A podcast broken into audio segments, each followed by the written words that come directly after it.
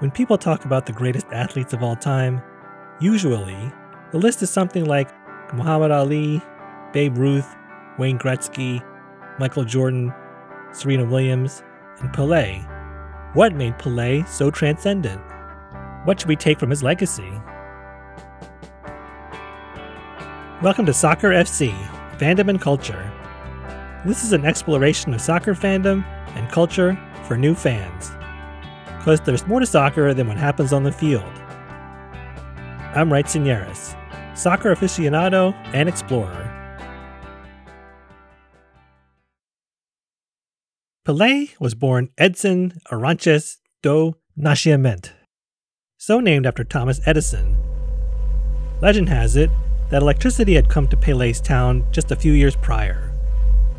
Thomas Edison didn't invent the light bulb, but he brought it to the masses. Like his namesake, Pelé didn't invent the joy of soccer, but he brought it to the masses. Unlike his namesake, Pelé himself was a light. He was incandescent. His love of the game and what it could do for people seemed to be the energy that powered his thousand watt smile.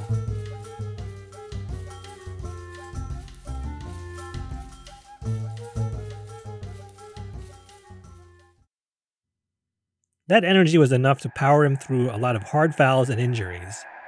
He was injured for Brazil's first two group stage games in the 1958 World Cup, but the 17 year old dazzled when he got onto the field for the rest of the tournament. He became the youngest man to score in a World Cup final, helping Brazil win its first World Cup. He was injured before the 1962 final, but Brazil won anyway. Some say if he hadn't been injured in the group stage of the 1966 Men's World Cup, perhaps Brazil would have won again. When Pelé and Brazil took to the pitch for Mexico 1970, he was not to be denied. His light couldn't be hidden under a bushel.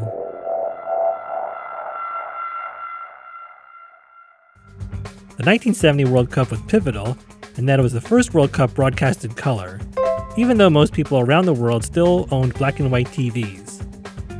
Those that watched Brazil and Italy play in color in the final saw Brazil decked out in their now famous sunny gold shirts and blue shorts. And those that watched saw Pelé open the scoring on their way to their third World Cup win. All these years later, he is still the only player to win three men's World Cups.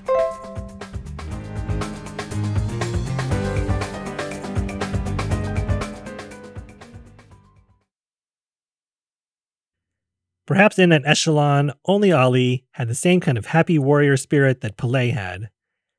As colored television rose to prominence, it seemed to be time just right for Pelé to bring a signature joy and a kilowatt smile to American soccer, like Ali did with prize fights that were appointment television. Pelé joined the North American Soccer League in 1975 and turned New York Cosmos games into rock concert level pandemonium often with actual rock stars in attendance.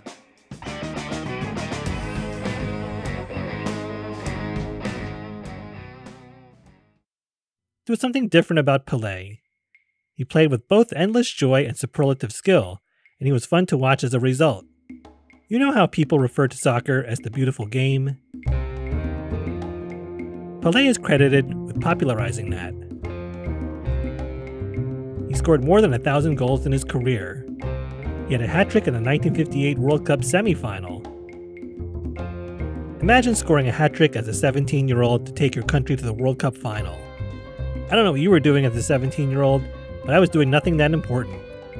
If you're reading this and are both 17 years old and leading your country to the World Cup final, please get in touch. I want to talk to you.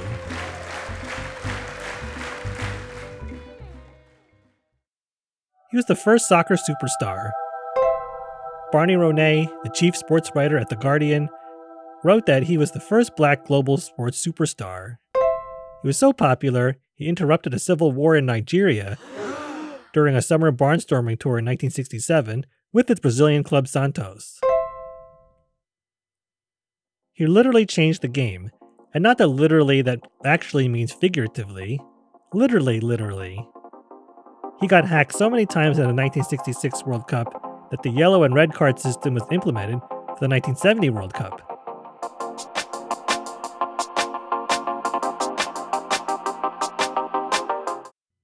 Andy Warhol said that Pele broke his rule.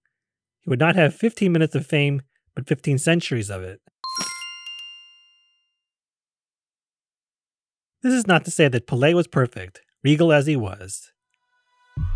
He was an absentee father during his playing days. His star power couldn't shield his son Edinho from being convicted of drug trafficking and sentenced to prison.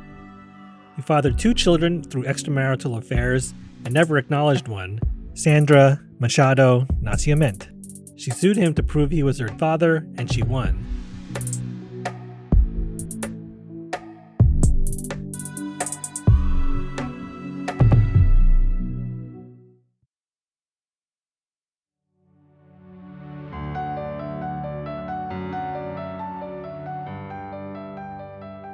Made soccer into art and taught the world that soccer should be a joyful thing. Earlier this year, he tweeted No matter how many goals you score, celebrate each one as if it were the first. Beyond the fun that this game should be, it was important for Pele that soccer was a vehicle to make people's lives better. I think that's what we should take away from his legacy.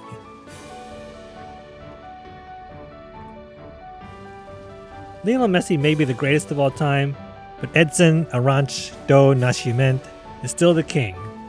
Long live the king. Pele is gone, but his light remains in everyone who cares about the beautiful game.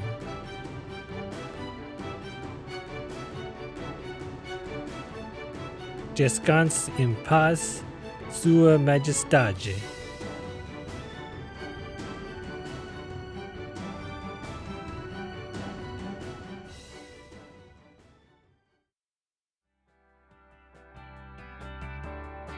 Soccer FC, Fandom and Culture, the MeteorWright production. Sources for this episode are in the show notes. Check out our website, soccerfc.co, for all Soccer FC content.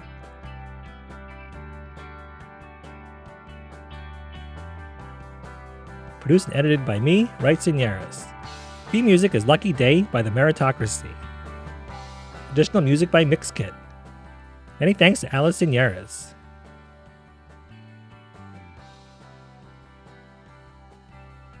You've been listening to Soccer FC, Fandom and Culture. Because there's more to soccer than what happens on the field. Thanks for tuning in. Acidendo Tolimus.